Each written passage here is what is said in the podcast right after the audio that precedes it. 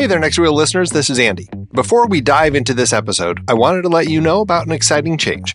As you may have noticed, we have been including episodes of one of our other shows, Movies We Like, in this feed. Well, we are thrilled to announce that Movies We Like has grown so much that it's now ready to strike out on its own. From now on, to catch the latest episodes of Movies We Like, you'll want to head over to its dedicated feed and hit that subscribe button. We've got plenty of other great content lined up, and we don't want you to miss a thing. Don't worry though, the next Reel Film Podcast isn't going anywhere. We'll still be bringing you the same in depth discussions and analysis of your favorite films right here in this feed. So if you love what we do with Movies We Like, be sure to search for it in your favorite podcast app and subscribe today. Thanks for being a part of our podcast journey, and now let's get back to the show.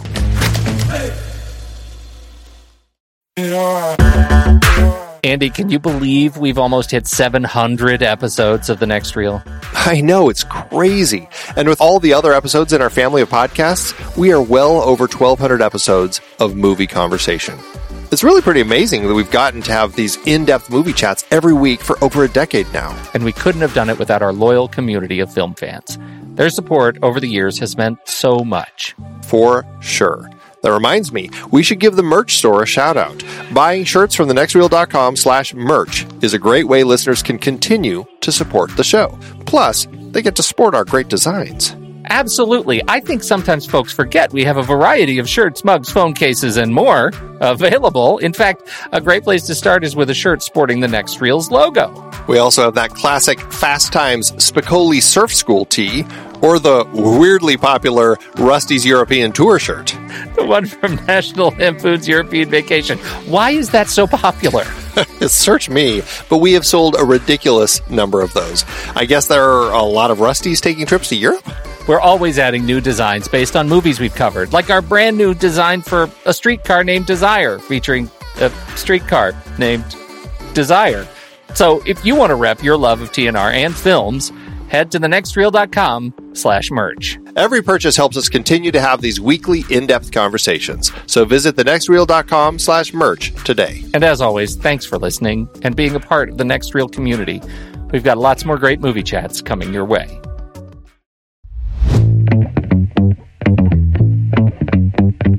Welcome to the Next Reels Movies We Like, part of the True Story FM Entertainment Network.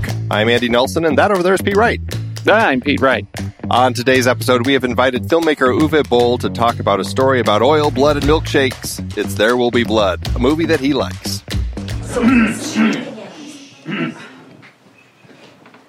Ladies and gentlemen, I've traveled over half our state to be here tonight. I couldn't get away sooner because my new well was coming in at Coyote Hills and I had to see about it. Ladies and gentlemen, if I say I'm an oil man, you will agree. I'm a family man.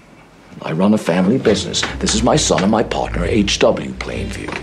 You boys are a regular family business. Now, you have a great chance here. My son is a healer and a vessel for the Holy Spirit. He has a church. You will be cast up and thrust back to perdition. I'm fixed like no other company in this field.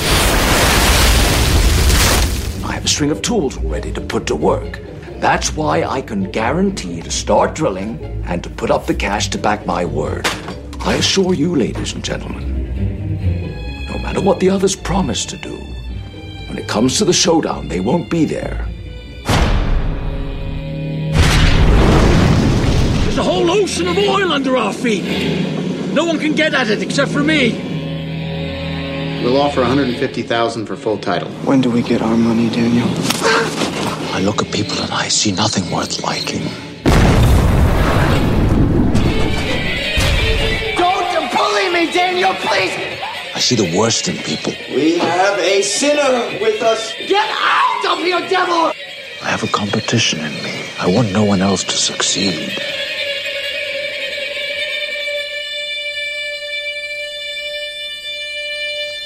I can't keep doing this on my own. With these um, people.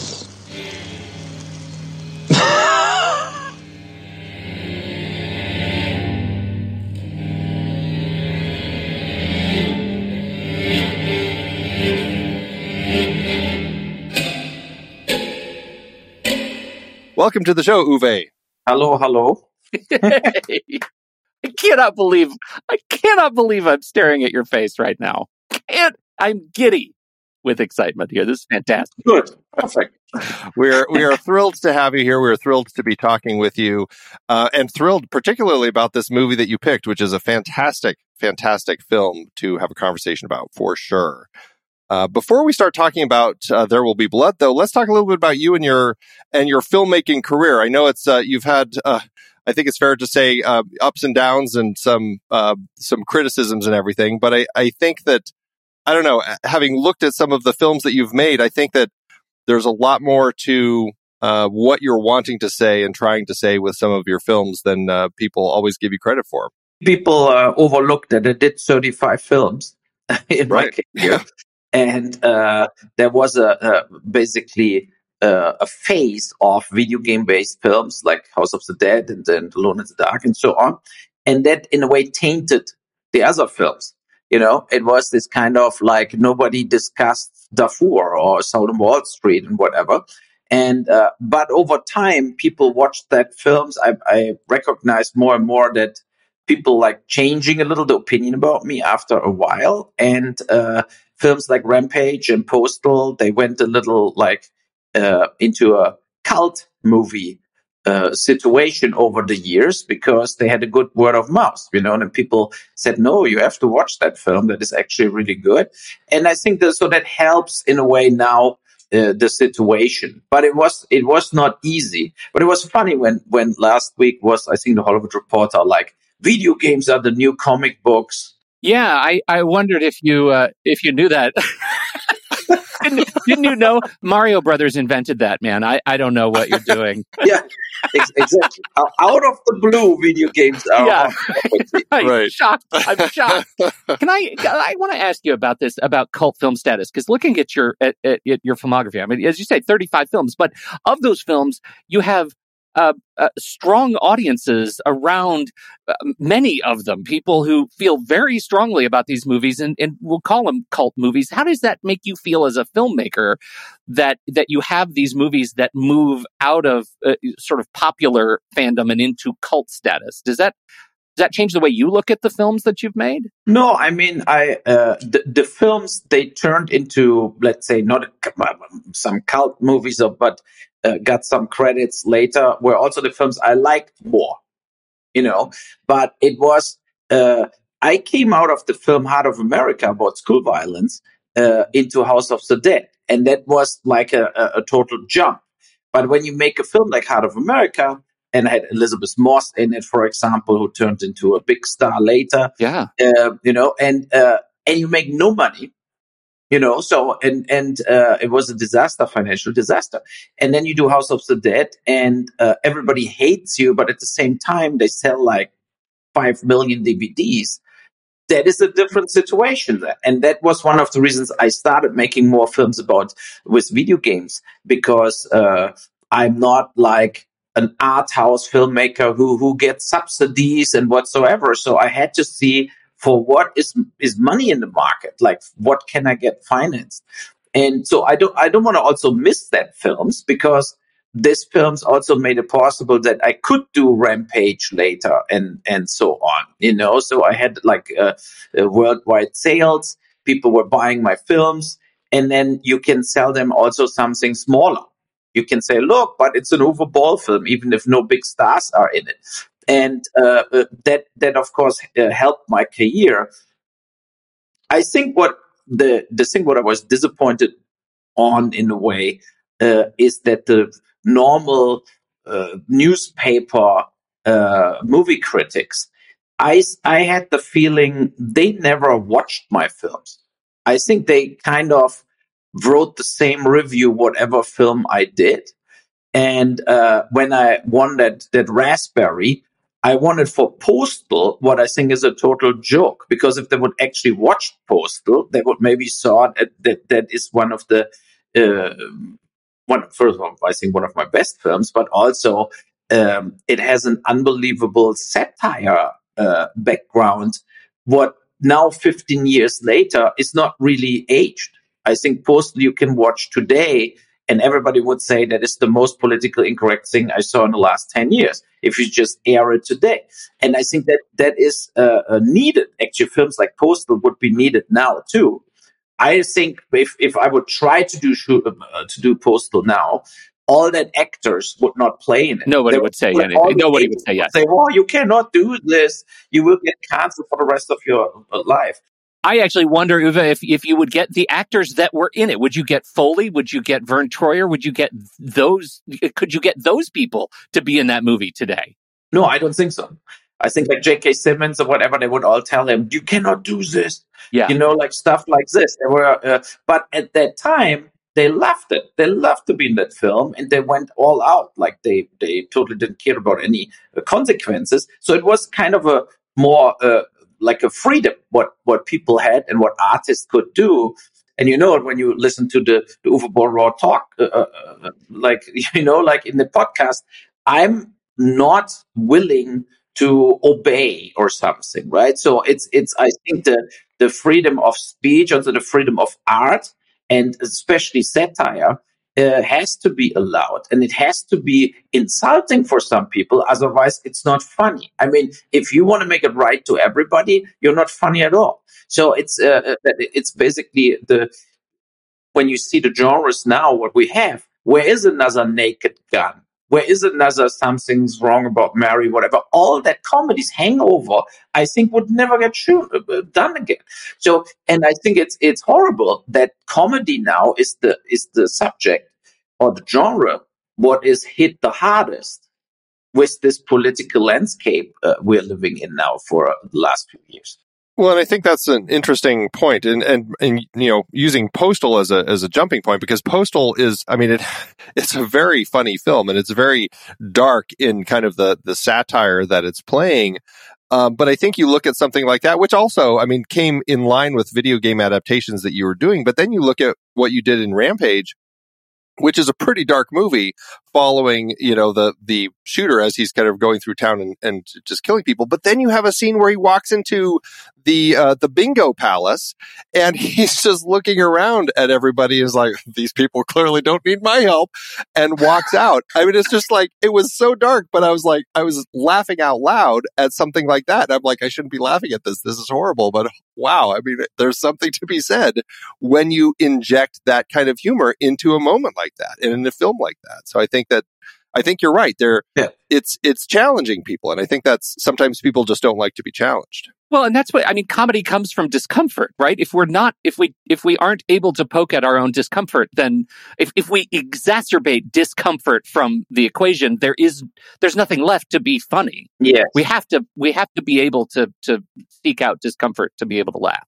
Yeah, and to be surprised for yourself, right? If you yeah. can guess every joke what's coming it's not funny. I mean, you start bursting, start laughing about things when you when you have the feeling, wow, that guy goes for it or whatever, right? So I was when I I shot a film in in New York uh, uh, uh recently, right? First shift, like it as so in a way a little like my comeback film, a police film. So and I went in a comedy club in New York City and uh, and listened to the to the stand-ups and I was, I have to say, shocked how political correct they tried to make the show, right? How they try to basically not to offend everybody. And I was bored shitless. I was sitting there like, what is this? you know, like people making jokes about what, what juice you drink. And it's just like weak, you know, it was for me, it was weak. And I want to go like getting challenged if I sit in a comedy club.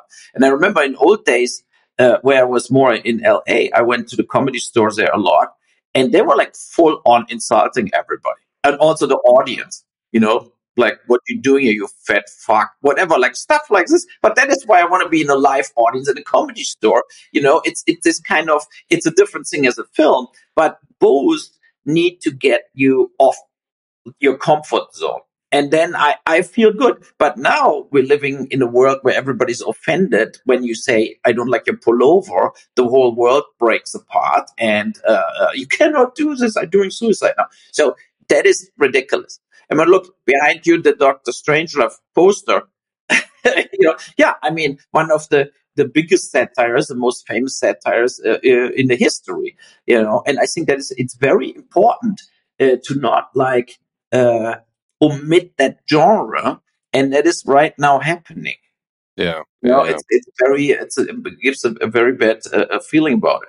Naja, but uh, it is what it is. You know, we we have It to is, yeah. live with it, and I feel that sometimes uh, the media is blowing things up totally out of proportions and helping them.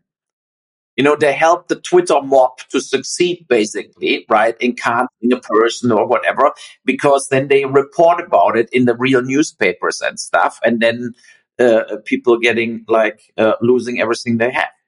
It's interesting, and I think you have found a way to kind of keep pushing and, and doing things with your films that certainly is intriguing and it makes for very interesting watches. So, but I want to use this point. I want to shift over to uh, start talking about uh, Paul Thomas Anderson's 2007 film, There Will Be Blood, uh, the film that you picked, something that uh, you are a big fan of. And I want to start our conversation uh, just thinking about some of the, the the stories that you tell, and and you know just what we've been talking about, kind of going to these dark places. And I think this film has such an interesting story that we're following this really dark, really unlikable, very greedy protagonist. And I, I think that let's start with Daniel Plainview, and just kind of talk a little bit about you know having a complex protagonist like this. Yeah, I mean, for, for, for me, when I when I watched the film, um, it was like I had no clue first what it what it is, and and then Clark, my uh, the producer I worked with on a lot of films, he was in New York at a screening with Daniel Day Lewis and Paul Thomas Anderson, and uh, where they did uh, like question and answers when it went a preview or whatever, and he said, "No, you have to watch that film." And then when it came, I I watched it right away, and I felt like this is a film why I want to make movies. Like that was this kind of uh, what I don't have a lot, you know. Like like uh, uh, there's a reason also like when I when they ask me now what film I want to talk about, um, I could say Jaws, whatever. Like there are some films, the Apocalypse Now. There are like in my past where I feel like uh, they these are this kind of uh, movies I love, and I uh, uh, and they made their stamp on me basically. But when I watched that film for years, I didn't got that impact what I got on this film. It was really like um, the consequence with with Daniel Day Lewis uh, character. You know that he didn't even try to be like a likable person. I mean, the ultimate betrayal on that kid. Yeah. You know, to use a handicapped kid to gain power and money. Uh, that was, of course, the most ridiculous uh, uh, twist, also, you know, and how he then offloads him into the uh, garbage, basically, you know. Uh, that was, but that made me feel like what I felt with, for example, The Shining, or you know, where you get so surprised and blown away, where you feel like, fuck. You know, so, so this, this this was the feeling what I didn't have for a long time when when when I watched that film, and uh, it was a, a um, or or Citizen Kane too. What is it? Another very big anti-hero story, Sure. but in a way, in Citizen Kane, I feel that he was more, in a way, more likable because he was more a victim, as Daniel Day Lewis was in in There Will Be Blood. Right. You see his fall. Like we see where he starts. He's likable at the beginning, but then we see over time that Kane Yes. kind of slowly goes downhill. Whereas, yeah, Daniel Plainview, uh, other, you pretty much get a sense from the start that this guy is here for money and doesn't like people. Yes. But you know what? Controversial opinion. Okay. Okay. I like Daniel Plainview. I like Daniel Plainview a lot. And I think one of the bit, bits of brilliance about this movie is Daniel Plainview, as unlikable as he is, is to me at least likable enough that he is misunderstood in a world that is brand new, right? Like he is doing stuff that nobody understands how to do right now, except for the giant, giant companies. And he's working incredibly hard at it, right? This is a story about what price success. And uh, there is something about the way this movie starts with him breaking his leg, falling down in a well that demonstrates how hot and hard and incredibly painful his success ends up being. And I don't like a lot of the stuff that he does, but there's something about Daniel Plainview's er, work ethic that is kind of appealing to me. I I I don't hate him. No, no, you- you're right. That he's not like he's not like trying to steal it in a way. Even if he steals. Even if he's trying to steal, he's drinking a lot of Yeah, milk. Yeah. you know, so it's no, but, but it's it's kind of like yes, he's a hard-working guy, and he he puts everything into uh, uh, his uh, success, and and uh, this kind of like entrepreneur at the times where you could just claim your stake in something. You know, you just went out there in the prairie, and that is now my land. A little what we have now in that TV show Yellowstone, in a way, right? In a totally different uh, kind of surrounding, but similar. You know, the old days where the land you could just conquer and declare it yourself, and that, that is my my land now. And if you had a gun, people had to take it away from you with violence if they wanted it. So that that hundred percent, I agree that he works hard, but in the very end, I think it's uh, there's a I don't know even who said it, Schopenhauer some big philosopher. He said like it's basically greed what drives what what drives history. And I have to say, like you know, getting older myself and reading more and stuff like this, it's that it's the truth. When you when you watch if you watch the Ukraine war or Taiwan coming up, all that shit, it's all greed it's like uh, and it's individual people or dictators or whatsoever. That moved the history more as anything else more as love definitely you know and compassion or empathy that didn't that are all things we all want that people are like this. But when you go through history it was always basically similar to there will be blood. Yes. and uh, and and people got left out and, and left like dumped into no man's land and they could die and starve to death. And that times also people starved to death still, you know, so they didn't you saw that in the restaurant scenes and there will be blood, right? So where like a steak was a big thing to eat a to eat a steak and stuff like this. And uh, that that was also I think uh, um, just correctly told you know that that you had the feeling that was the surrounding people actually lived at that time and you were basically a workhorse. You worked till you're dead. And that was it you know? But of course the film would be not so good if paul dano would be not in it. Oh, Uh, uh, absolutely. you yeah. know and that was also i think i think it was the first time i saw that actor. It was like the church scene. It was just unbelievable you know and when he had to Wh- which one? The first one when he's helping the lady, or the later one when he's uh, brings Daniel? the up? later one uh, i mean the first one was great too but but i mean when he basically wants to overpower daniel day lewis in a way and baptize on his own turf. yeah and you know like when you see that scene later you know he's dead like he will yeah, pretty much. he will come back to him, and for Uh-huh. this he will die. You know that is saying what uh, you know, and then his whole the scene with, with his brother, uh, uh, you know, killing his fake brother or whatsoever. But there, I'm I'm I'm I'm right with Pete there. The situation with the brother was almost that the guy deserved to die. That's kind of the setup, right? It's a really interesting way that that plays because I mean he essentially is this criminal. I mean he you know admits that he had been in prison and all of this sort of stuff, but he as we learn, he faked this whole thing. He, you know, your brother died of tuberculosis. I didn't kill him, but he really did die, but yes, I did steal his story. And this is this person who has infiltrated his way into Daniel's life uh, to kind of, you know, become a, a partner or in some, I mean, I don't know what his intentions were to like really become a partner. Or, or I mean, Daniel really kind of welcomes him in as uh, family blood and everything. But uh, it it is it's definitely a dark turn that that we see with Daniel take. But I mean, yeah, there is an interesting element. There is an you can read it where Daniel there's some justification for being upset at the way that this person did that. But again, the lens of time, right? The, the, the, at, this time, as you say, that there is the problems are solved with violence. I think all of these character sort of avatars can be applied to uh, and and this is one of the bits of genius about Paul Thomas Anderson is just being able to write a script that you can you can take these characters like Daniel Plainview and Henry beautifully cast with by uh, uh, played by uh, Kevin O'Connor who kind of looks like Daniel Day Lewis a little bit you know works for the family thing. And actually like how many daniel plainviews do you feel like we have on wall street right now? Like those stories are played out with just different tools every day. And and that is uh, that's that's one of the things that i think is is really just so perfect about their relationship. That betrayal ends in violence. Uh, his his adopted son lights their cabin on fire. What is that cabin on fire a metaphor for today? It, plays out all the time, those sorts of betrayal. We're watching the same thing on Succession every week, right? Like it, it's Succession is there will be blood right now.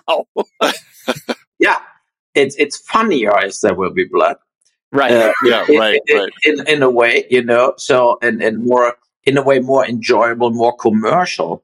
But I think also when Paul Dano is coming in the end there, and uh, it's all about the money, right? Even in the church, and he acts the whole time. He's like serving God or whatever. It's all bullshit. It's like in the very end, it's all about the money, right? And then exactly. the ultimate victory that he doesn't want need the land anymore because he sucked sucked the oil out of out of the, the, the under uh, underground, basically. You know, and it was just uh, how he kills him with the on the bowling alley. No, I was really like I didn't have a lot of films, you know, where you you get a like like uh, goosebumps in a way. Yeah. You know, so and I got that in that film various times where where you where you get really surprised about also how it turns and where you you didn't saw it coming this way. And that is not a lot of times uh, I think happening when you watch films right? So in a in a positive way, you know, I just watched here everything, everything, whatever, all at once, and I, I have to say, it's it, for me. A guy wrote it's like a 130 minutes TikTok video, and that was actually my feeling too. You know, I never got emotionally connected to that film. It, it, it's it's uh, interesting done. It's like it has a lot of uh, uh, crazy scenes and uh, the, a lot of let's say intercutting with animation and all kinds of going to different dimensions. But it's not a film what got me emotional. And there, there will be blood is the opposite. It got me completely sucked in and where you feel like, wow, you know, I liked at that point Paul Thomas Anderson.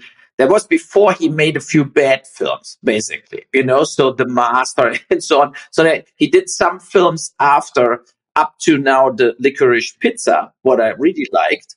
Uh, uh, you know, I, I, mean, it's not like there will be blood quality, but but it's it's a good film. I enjoyed to watch it. It was a feel good movie, and it was uh, had like crazy uh, uh, with Bradley Cooper was was a great side story. He's so great, yeah. so I really liked it. Was I was happy that I liked it again because Paul Thomas Anderson was uh, uh, with Boogie Nights. And so, you know, he was one of my favorite directors. He came out of nowhere in a way. And I had an, a feeling about him, how I had it with Quentin Tarantino after I watched like Reservoir Dogs. And, you know, like I felt like, wow, that guy is great. Like, uh, I love that film and Pulp Fiction, you know, and, and that is the thing. It's like, and I think that Will Be Blood was the best film he, he did and it had nothing to do with his personal life. What is interesting because he said he likes films about his personal living in the valley and growing up like this. And that was the film that was maybe the farthest away from Paul Thomas Anderson's personal life, but it, it's ultimately his his uh, masterpiece. And really, the first time he's adapted anything too, you know, pulling uh, adapted, were you know loosely in quotes. I mean, it's in the film, uh, you know, adapted from Oil by Upton Sinclair. But when you look at the synopsis of that compared to this, it's, uh, you know, it's pretty different. Yes, it's like, but still, yeah, yeah. And I mean, the sound in the film was also uh, the music and the sound was was just unbelievable. Uh, the concept you have like I, it's tough to get that concept right so but but uh, when it turned into action. Uh, who did that music again? That was a famous. Yeah, Jonny Greenwood did the music for it. Yeah. And I mean, you have some Yeah. of those moments where it's like that, especially like at the beginning, it's that real slow, like that discordant build of just a, Yes. a bunch of notes just kind of finding themselves. And, and that plays a number of times throughout the films. And it, I, I think it fits perfectly for the tone of what they're doing with this story, which is, uh, yeah, I don't know, just it feels natural with the way that it, that it plays here. Yeah, it, that, building that sense of discomfort. Like I, I'm curious. You're, you know, you're if, if you could in, encapsulate the importance of discomfort in filmmaking, because I mean, your films also tend to push toward, you know, feeling uncomfortable uh, in, you know, making the audience audience feel uncomfortable. That's what I get out of There Will Be Blood too. That that discordant opening chord is it it, puts me uh, on edge or pushes me back too far in my seat just a little bit. Uh, What is the utility of, of that uh, to your eye? At, at what point do you walk that line of just saying, okay, we're going to lose people? yeah, that that is a tough decision, right? So, and I mean, a lot of things are happening in the editing room. Uh, you know, when you shoot it, you normally don't shoot the movie in order, and you get like a different kind of uh, uh, feeling being on set, and and uh, the, it's always good if the editor has a fresh view on things too. Because he was not on set, he doesn't know the little stories going on or whatever, and so he has more like a neutral uh, point of view, like what the later audience uh, need.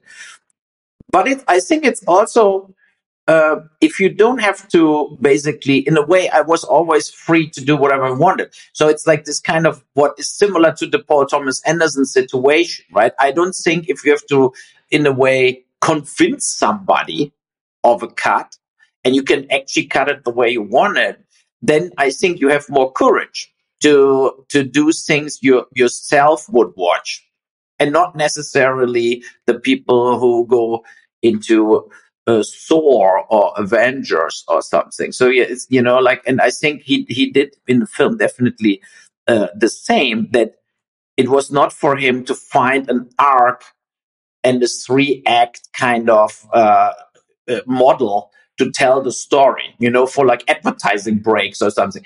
As I do it too, I with with especially with the Rampage films, but also uh, with Darfur or Tunnel Rats. I don't tell the stories typical how people would maybe uh, expect, like a Vietnam War film, like Tunnel Rats. Uh, it's not told like a, a, a, commercial film in a way. The biggest uh, mistake you can do is to make something boring. And that means for me also like you cannot just repeat what other people do and you tell the same story but with different actors this time. That's not interesting for me. Well, that's an interesting, um, an interesting point to just um, bring up in the context of this film because I, I think that in Hollywood, I think that you know if if some storytellers, filmmakers, screenwriters approached a studio and said, "This is going to be a great film. We're going to start the movie 15 minutes, no one talks, and we're following one guy as he's trying to build an oil well." Yes, and I would imagine a, lot of studio. Yeah, I'd like your money. Hmm, let's let's let's maybe cut all of that out. And but we have that here, and I'm not bored for a second. And I, I find that to be such an interesting perspective because to a certain extent, when you see a film start this way, it seems to be going exactly against what uh, Hollywood actually says they want. You remember the film Breaking the Waves from Lars von Trier? It was also on the oil rig in the beginning, and I think Stellan Skarsgård or whatever gets then paralyzed in the accident. You know, where he uh, uh, uh, is then for the rest of the film, and then um, the actress who was the actress, she has to. That was, by the way, another film. What we would be on my list of. Uh, I'm not a Lars von Trier fan, I have to say it, but Breaking the Waves was a masterpiece because it's uh, it was this kind of it went from this to completely absurd but so gripping that you went with it. You know, the fact that she has to prostitute herself and ultimately gets raped and killed so that he can walk again. I mean, it's completely, it, it was, but that was the story, right? So, yeah, right, right. And, and it was so unbelievable but it totally worked in the context they, they told the story because it looked like the the what was the Colin Farrell film from this year the the the Banshees the of Inisherin. It was the same surrounding, right? So you had the same kind of feeling that is where they live and whatever, and uh, and then and then it has a completely meta metaphoric turn into there is somebody in heaven who is like the conductor and he makes her die so he can walk. And it's insane but it totally worked the way he did it there. And in, I, I, think that the same in there will be blood. I was not bored as you said for a second. I could yeah. watch it 10 minutes longer you know like right, exactly. Yeah. You know and it was also spectacular done. We have to say it too, like the stunt and everything, how they did that, like you know, like that looked all uh, extremely good. And the same when the uh, the the oil rig the, the thing explodes where where the the son gets dead, like when yeah yeah right. The, the hearing was also extremely well done, like really filmmaking uh, in in perfection. And, and the cinematography, like I mean, the the shot that stands out for me uh, there is uh, I think it's Ciarán Hinds when he comes up and and he's standing next to Daniel Plainview who's drenched in oil from head to toe and it's pitch black outside. Yeah. So you only see like little tiny pieces of of Daniel Plainview through the oil from the firelight whereas Ciarán Hinds is completely illuminated and he asks about the son and and Daniel Plainview's response is like, "Oh yeah, he's at the in the uh, mess hall." And and Ciarán Hinds is the one who runs off to check on the son. And you just have this man who's like completely sucked into the darkness standing there. Like you just can't even see the man anymore. I i, I feel like the way that uh, Anderson and his cinematographer, mm-hmm. the way that they put it together, like just I, there are moments like this that stand out as like so defining of kind of the the theme of this person who's like completely devoid of humanity here and is just a representative of oil. It's interesting. Yeah. And I mean, what the one of the reasons I picked that film now, even if it's 16 years old, right, or 15 years, uh, is I never saw a film like this since then. I didn't had another uh, this kind of blown away experience uh, since since then, where where I where I feel like that are the reasons I wanted to make movies in the first place. Uh, to tell um, like stories they're bigger than life, they're different, they show or the possibility. How Orson Welles said it, right? We we live in the in the uh, the century of film because it has all the arts together. A painter, a, a writer, you're always limited to something. Film is everything. It's it's a book, it's a painting, it's visual, you know, like it's moving. And and I, I totally agree with it. And that that film was for me like really like a milestone. What kept me up, you know, where I felt like because that was the time where I got the worst reviews of my life doing all the video game films, right? So, uh, and in that time, I watched that film and I felt, wow, that is basically what I would love to do, you know. Yeah. So, uh, but who would give me the money for it? So, and and that is the thing. What what uh, um, I, I I don't have a film in the last 10, 12 years where I would say came even close. Also in the Oscar nominations, what films were nominated for the Oscars, not even close to uh, There Will Be Blood. Maybe before films like this, uh, they had a similar impact on me where like uh, Dances with Wolves was also a film where I felt like that is something where I want to make films. And sure. interesting is, I'm, I'm sure you watched um, The Offer about making of The Godfather, that uh, uh, that eight part right. series with Miles Teller, right? Miles Teller, and, right? Yeah, and I liked the show because it showed how Hollywood was. You know, this kind of like they took risks on The Godfather, for example. You know, and there was a time where there were just people with uh, like Bob Evans at that point with balls, you know, and he when he pitches Chinatown, for example, right, to the Bluhdorn, to the owner of the studio, and they look at him like he's completely out of his fucking mind, like this kind of like, how can we have uh, a film about water with the name Chinatown in L.A. You know what? What is it? And he said, "No, it's yeah. a good film. Just forget it. Like let let let Roman Polanski do it." and and I think that times are over. Yeah, I I, I submitted things to to Amazon a few things, and then I got back. You get an algorithm that basically you get a computer program where you have to fit your film in, and then it goes through the computer before humans reading it. So they don't want your script. They send you you uh, submit something, and then you get like this kind of fill out form, like you make a driver test or something.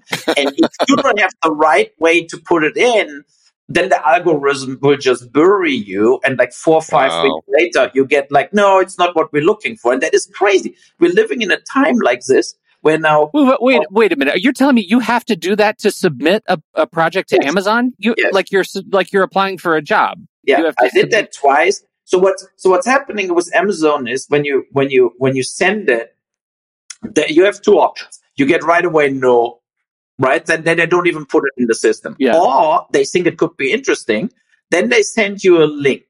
And on that link, you have to fill out like pages and pages of stuff. So you, you squeeze, you know, you squeeze your, your film into the form. Like who's your character? Why? Whatever. You know, like stuff wow. like and, and that is so bad because now when I think about it, like think about there will be blood you would fill out that form. I mean, you can directly push delete and that was it. They would never make that film.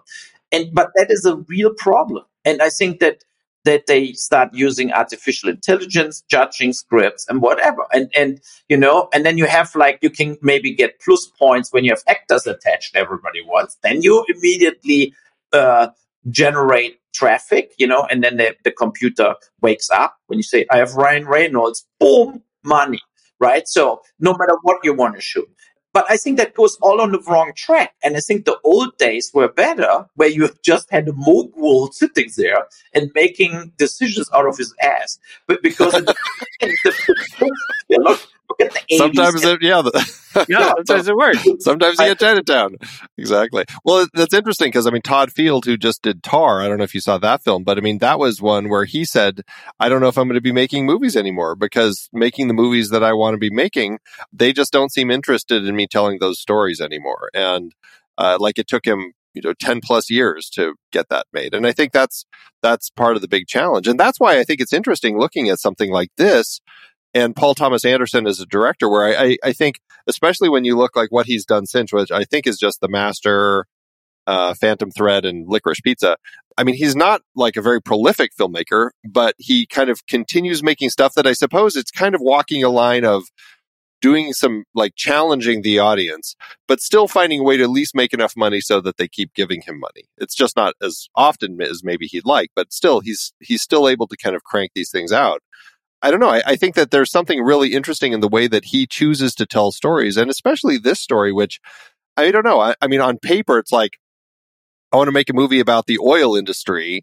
Uh, you know, it's it, the oil industry in 1889. There's a TV series about it already. Yeah, it's yeah. just like sometimes I'm like, I can't believe that this guy got money to make this movie. It's it boggles my mind, but I'm thrilled. Well, and did you did you say in the list Inherent Vice when you're talking about that? Oh, was I forgot another thing that he did right, in there, right. and that was one I I think I liked more than you did. I don't remember, but I uh, that was one that I I really enjoyed. Like this is a a guy who has somehow been able to develop his career before the algorithm took over. Right? It it almost feels like he kind of beat that system and developed a name. Like, is it possible for uh, a, a, a Paul Thomas Anderson who hasn't made any films yet to to get movies made like this today? Like, if he were to start in 2023, I think it would be a real challenge.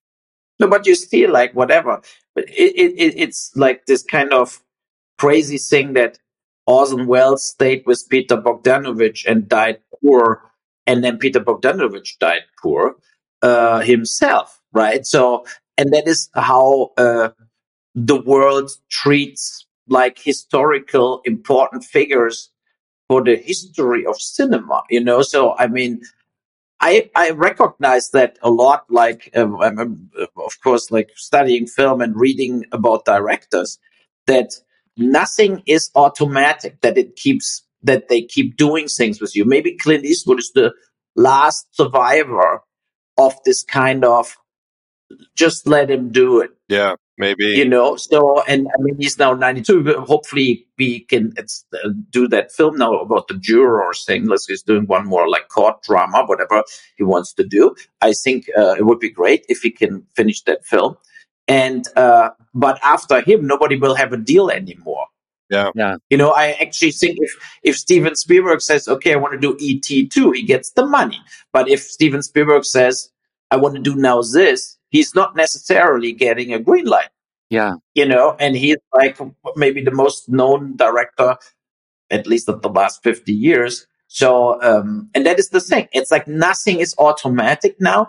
And I feel also that directors in a way are exchangeable. You know, you don't even know all that directors anymore. And that, that was one thing when I said I'm coming now, I'm coming back. I did six years ago Rampage 3, and now I'm coming back and do first shift, uh, the, the police crime drama first. And then I do hopefully one or two more movies soon. And um, then a guy from the Hollywood Reporter, he said, at least everybody knows you. He said, we don't actually know anybody anymore. So the audience don't know people. If we put names of directors in on like a headline in the Hollywood Reporter, nobody gives a shit because they never heard about that person. If it's not Ridley Scott, uh, uh, you know James Cameron, Steven Spielberg, yeah. like there are there are few names, yeah. few names. Yeah. So and he said, and and well, everybody knows also what is a good thing. He said at least because uh, uh, whatever I, I did a lot of films. I got a lot of press, a lot of negative press, whatever. But on, on the other hand, uh, people love to follow me what, what I'm doing. So, uh, and he said it's a good thing if some characters coming back into the game who were gone. And, and, uh, I, I think it's sad. You know, it's sad that now only actors are heading uh, articles or whatever and a director is totally, it went into an exchangeable situation. But it has to do maybe also with the subject matters and with the fact that uh, uh, streamers, of course, are in a totally different world because we had theatrical releases, then we had DVD releases, then we had TV uh, appearances. So it was this kind of like a film had a longer life. Right. Now they're giving people $200 million.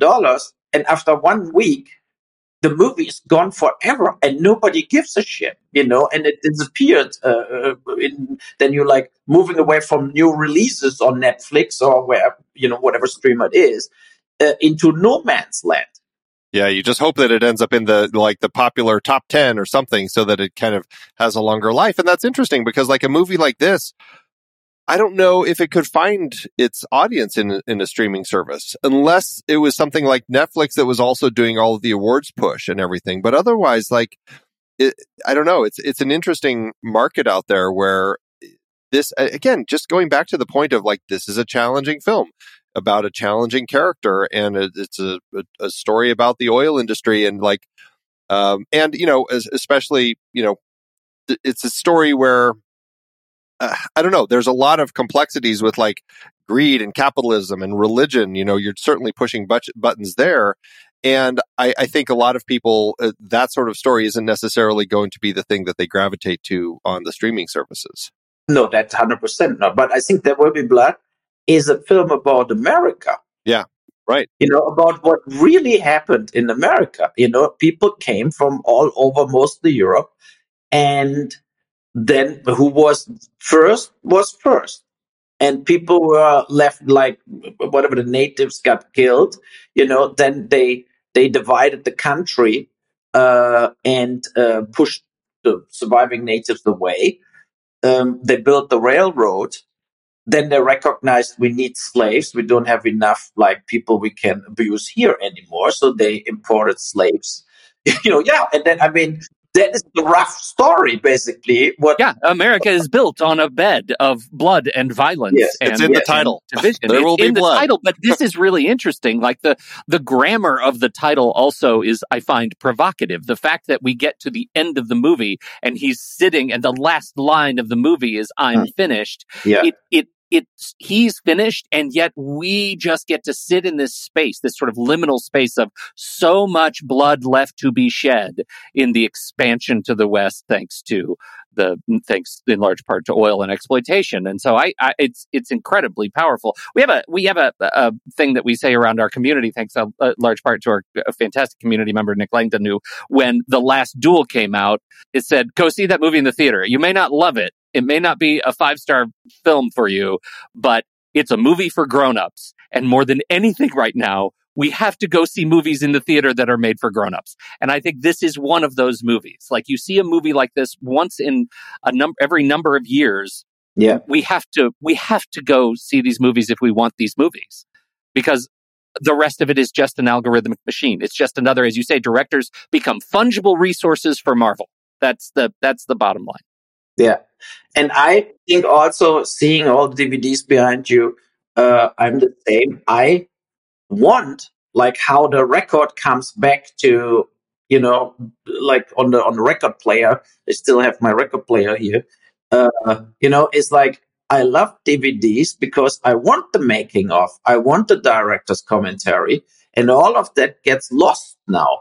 And then yeah. the, the, the after our generation, there is no loving film generation more. There, more, they, they, you know, like you, I see my own kids, right? They're watching films on their cell phone, and I like, how can you watch this on your cell phone? It's horrible.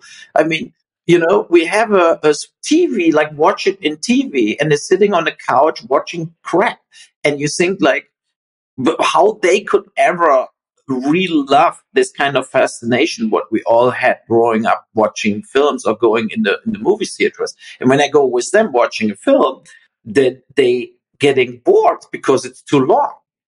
You know, they cannot even to, uh, uh, uh, hold the attention span anymore because everything they watch is 10 minutes long, you know, and that is the, it's very shocking to see that, that development. And I think it's also this kind, I'm not against starting a film with an action sequence or whatever. But if it's a must, then it's shit, you know, and that is the thing because they, of course, looking uh, specifically also Netflix and co, they're looking into if nothing happens in the first two minutes, they're not interested in the product. And that is limits the possibility to develop a story. Yeah. You know, I mean, what happened to the slow burn stuff, you know, or the stuff what, what then pays off big in the end and you, you need a little uh, to go through it. That, that is all alarming signs because the studios, I think they just go for the $250 million films now, where they know we spend so much money, people will come to the movies. But as, as you said, it's like, what would happen to a film now with There Will Be Blood if it would come now in the movie theaters? There would be a big chance that it doesn't make $2 million box office you know that it just dies and nobody watches it. And that is very sad to to to recognize it.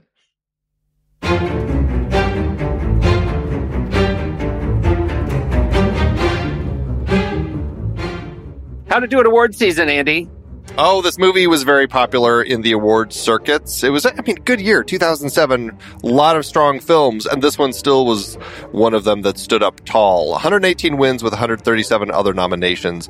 It made many of the critics' top 10 lists of the year, and, it, and a number of the top uh, 10 lists of the decade as well.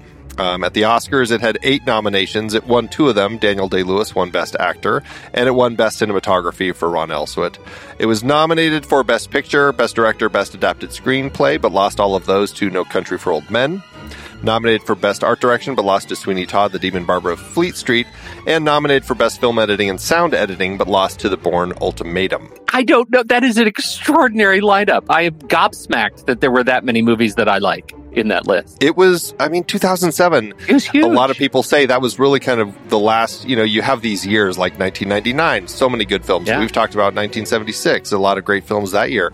2007 had so many good films. I mean, it was uh, quite a quite a tough run. And and I think we've talked about almost all of them. All of them. Especially as you transition to the BAFTAs. There are even more. The ones that I just did, yeah. Well, Yeah, in the BAFTAs, I think the only one we haven't talked about was Atonement. Um, at the BAFTAs, this had nine nominations. It lost Best Film to Atonement. Uh, Paul Dano was nominated for Best Supporting Actor, but lost to Javier Bardem in No Country for Old Men. It lost Best Adapted Screenplay to The Diving Bell and the Butterfly. That was something we, something we certainly talked about on this show. Uh, best best cinematography lost to No Country for Old Men. Best production design lost to Atonement. Best sound lost to The Bourne Ultimatum. Daniel Day Lewis did win uh, leading actor, and then the best director they lost to No Country for Old Men, and it was nominated for the Anthony Asquith Award for film music, but lost to La Vie en Rose. Yeah, we didn't like that one that much. It we liked the performance. But she was great. We Marion liked her performance Yep. a lot. That's exactly right. Well, okay. So, uh, speaking of money, how did it do at the box office? Well, Anderson's film cost $25 million to make, which is 36.75 million in today's dollars. The movie debuted at Fantastic Fest in 2007 before a release for awards consideration on December 26, 2007 opposite National Treasure Book of Secrets, Charlie Wilson's War, Sweeney Todd, The Demon Barber of Fleet Street, Aliens vs. Predator, Requiem, P.S. I Love You, Walk Hard, The Dewey Cox Story, The Water Horse, and The Great Debaters, not to mention the limited releases of The Bucket List and Persepolis. Wow. Yeah, it is a busy Christmas release schedule, end of the year awards sort of thing. This movie slowly expanded its number of screens until February 1st, when they pushed it over a thousand screens, finally, likely from Oscar announcements.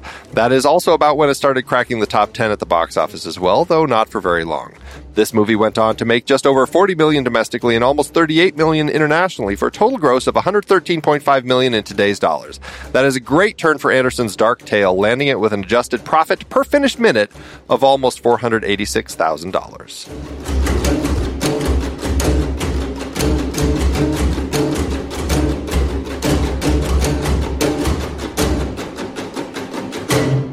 Can we tra- can we transition a bit to um, to the, the first shift? I, I'm I'm so curious about how you uh, how you made this transition. I, I was reading up on some of your interviews from some now years ago, uh, you know, and uh, reading like it was today. You saying, "Yeah, I'm retiring," and you were talking a lot about the economics of the business and the fact that there was no uh, th- that the bottom had fallen out of of video rentals, and that that was such a direct impact. And you decided to use the word retire, and here we're we're back. I'm curious how the world's changed for you. No, I think that the time 2016 when I said it's over, it was really the death of Blockbuster. And uh, for me, it was like that was one of the biggest revenue streams of my films. They always did uh, mediocre, some bad, some mediocre uh, on, on the box office, but they did very good on DVD sales. And, and uh, with this, I didn't saw a replacement at that point now with all that streamers around and more possibilities to basically basically do various deals with various streamers, it is a better chance to maybe get the money back if you produce something or um, or they pay it even. And um, that was the reason I wanted to come back. But mostly, I just missed filmmaking and I missed making films. Um, so I did a small film in Germany, Hanau, about a terror attack here in, in by Frankfurt. And then I felt, no, I want to tell bigger stories again and other stories. So I wrote basically this first shift film. That was it didn't came from nowhere because we had like I had a film 12 hours I wanted to do in South Africa, but I couldn't get a big enough star. So I really tried and the I did the Just because nobody wanted to come to South Africa with you? yeah, I don't know. I, that is the thing. I still don't know. We got very good readers' reports about the script, and some agents really liked it. But whatever the actors in the end didn't didn't want to do it. Hmm. And now a lot of actors, of course, getting a lot of offers because of all the streaming films. So it's not like they they need that film or something. They they there are maybe hundred actors with real names, uh, you know, and they're always uh, when the agent approaches Netflix, they would love to have him in a, in a TV series, whatever. So it's not time for them to get a job. So I couldn't get it. So and then I felt okay. I left New York. I I left South Wall Street shooting uh, partly there and so on. And um, I felt if I shoot in New York, it will be definitely easier to get actors because you can just get them and pick them up in the morning and yeah, right on the corner. easier, easier uh, casting process, and I wanted to do more like an ensemble uh, film, and I had three scenes written for years. I, a lot of times I've write a scene, but I don't know in what I want to put it. Like it's like this kind of like there's no back, no story to it, but it's that I know that one scene or that one thing will totally work.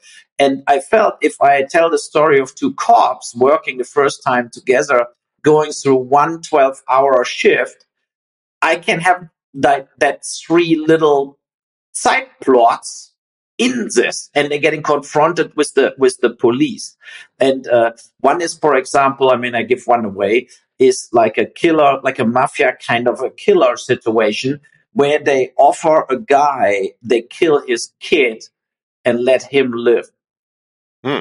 and he trades that off and let his kid get killed, but they kill him also. So, but it's a very it's a overall scene. What I did in Rampage, Yeah. and like a very cynical, brutal uh, uh, scene. Yeah. And uh, um, I got uh, Daniel Sauli. He was uh, he was the the uh, the bad guy in the Deuce with James Franco. He was the Okay. brutal mafia killer. Right, so I asked him to do it, and he he did it, you know. And then I had like Gary Pastore. He was in ten Scorsese films. Always when you see mobsters, he's always Yeah. He's, there. the, he's the guy. So, He's always there. We got a very good cast doing that scene because they loved it, right? So and so and that that is one of that that uh, uh, scenes. And so I think I have a good, in a way, a good film, right? So Ethan Maniquis is editing it. He did uh, From Dusk Till Dawn. He he directed Machete, and and so Fantastic pedigree. because Yeah. last last November I was in LA and the guy came and he said, "Oh, I love post blah blah blah," and I was at the American Film Market and I I didn't know who it was, and I said, "So what you doing?" He said, "I'm an editor," and he said, "He's he's Maniquis," and uh, I still I did it didn't ring the bell, and then he said, "No, no, I did with Robert Rodriguez. We we did the Sin City and everything. So uh, I would love to do a film uh, with you." So I, and then I called him and I said, "I do a first shift. You want to edit it?" And he's doing it right now uh, in L.A. So at, as of right now, you haven't seen the rough cut of first No, shift no, no. that is in It, it takes another three weeks, um, and then we will we will see what we have. But he said so far everything looks good. What is good for me to, as a f- uh, feedback, because um, when you do kind of a road movie, what it was, it's you don't really know is it all fitting together. And then I told him also, look, you have we, we have various options. You can have this kind of side stories as one block and then you know like the cops are after and before or you cut it all parallel like happening at the same time uh, like a little puzzle. And i gave him this option. I said look try both. Let's see what works the best. Present me what works the best. Then we discuss it. Uh, but i but i have the feeling based on all the cast i got like all the little parts were very good actors. James McMenamin from orange is the new black uh, gino pizzi is very good the, uh, Kristen Renton from Sons of Anarchy and so on. So um, th- that is a good cast. You know, it's not like a superstar cast, but everybody is known. Like you, you have 10 actors you saw 50 times already. So, and uh, I think that is a good film for me to come back. And it's also different, you know, not Canada this time, no, uh, like a full American film, basically. And I think it's, uh, hopefully it helps me for the next projects then too. Do you, do you have distribution for it? No, I just did it now, and I felt like uh, I want to finish it and present it, and then let's see uh, who uh, wants it the most. But I, I, I want a little theatrical release. You know, I want to go on festivals. I want to be in a few movie theaters. I just don't want to be boom, it's on the streamer and it disappears to no man's land after a week. So I want that that looks like we shot CinemaScope. So I want that it's on screen. Yeah, Yeah. absolutely. Deservedly so. Well, let us know when it when it does get uh, some distribution, so we can uh, make sure that we we uh, let all of our Yeah. people know. Yeah, I mean, it, it will be out. It will come out no matter what, and and uh, you know, but yeah, but let let's see. And uh, I felt like um, it's also a story. What is not? It has also like hope in it. It's not all negative, right? Or or brutal or whatever. So it it, it goes like this, and it's not so cynical as a as a rampage uh, is, for example. Sure. Right, right, right. Well, you've got that coming for people to check out. Uh, plug your podcast again. What's the name of it so people can check it out? And Uwe Boll Raw. Uwe Boll Raw. Yeah, yeah. Find it on on all your podcatchers. So check that out. You can get all all of uh, Uwe's opinions on everything going on with the the potential writer strike that we have to anything else going on in the industry. So Gary Otto will tell you about his new car. I just got to that episode. I, absolutely. I, I listen to this all day long. you guys are awesome. He's from New York, but he's in Florida. I know him forever. And uh, no, the uh, another thing what what we what we do not not me, but in L.A. So they do new 4K versions of Postal and some other films, and will Yeah. do a new Blu-ray and DVD release. great. What uh, I'm very happy about. Uh, I got contacted by uh, Louis Justin is his name. They have a lab and everything, and so because I want the the highest maximum quality, so we had to Sure. go back to the 35 millimeter originals. And um, looking forward to, and I do new uh, commentaries to to the film. So uh, of just of just those two of of no, Rampage and I think Postal, Tunnel Rats, That's what what I was interested in. Is are you are we going to get a new Tunnel Rat? yeah, Tunnel Rats, uh, and then uh, yeah, but but Postal Pete, you get even more of Dave Foley in 4K. what all the Dave Foley in 4K? Plenty. There's a lot of Yeah. Dave Foley. yeah. I mean, I would love like Lionsgate is is like uh, uh, they're not really cooperative with with anything, and I told them like, look, if we can get the money basically that they investing it, and they just want to release a new DVD in exchange. I told Lionsgate, how can you not do that deal for Alone in the Dark and House of the Dead? Because with 4K versions of that films, they can relicense it to the streamers and would get maybe way more money for it because it's 4K.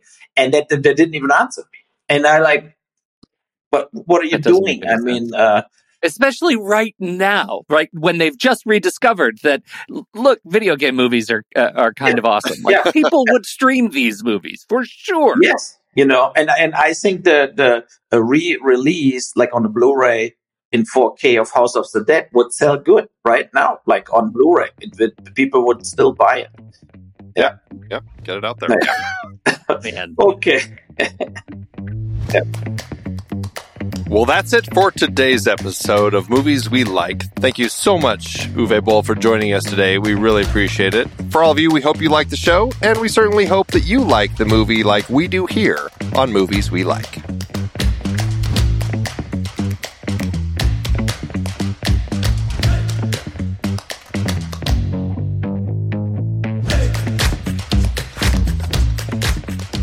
The Next Reel presents Movies We Like is a part of the True Story FM Entertainment Podcast Network. The music is Chong Clap by Out of Flux. Find the show at truestory.fm and follow us on Facebook, Twitter, Instagram, and Letterboxd at The Next Reel. If your podcast app allows ratings and reviews, we always appreciate it if you drop one there for us. See you next time.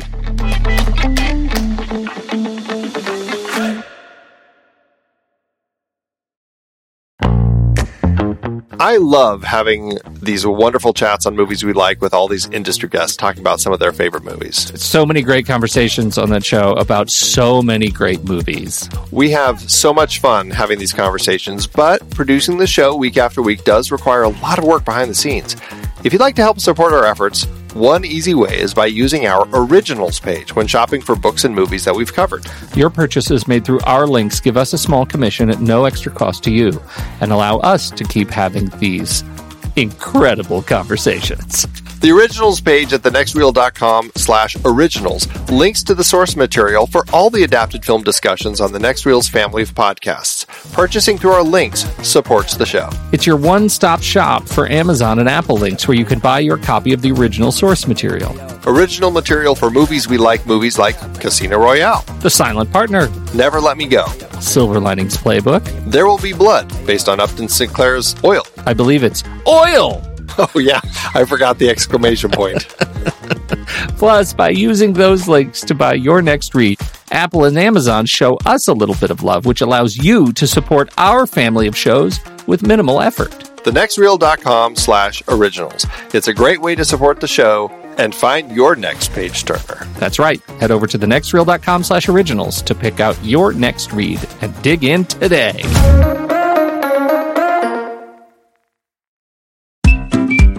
I've been podcasting since 2006.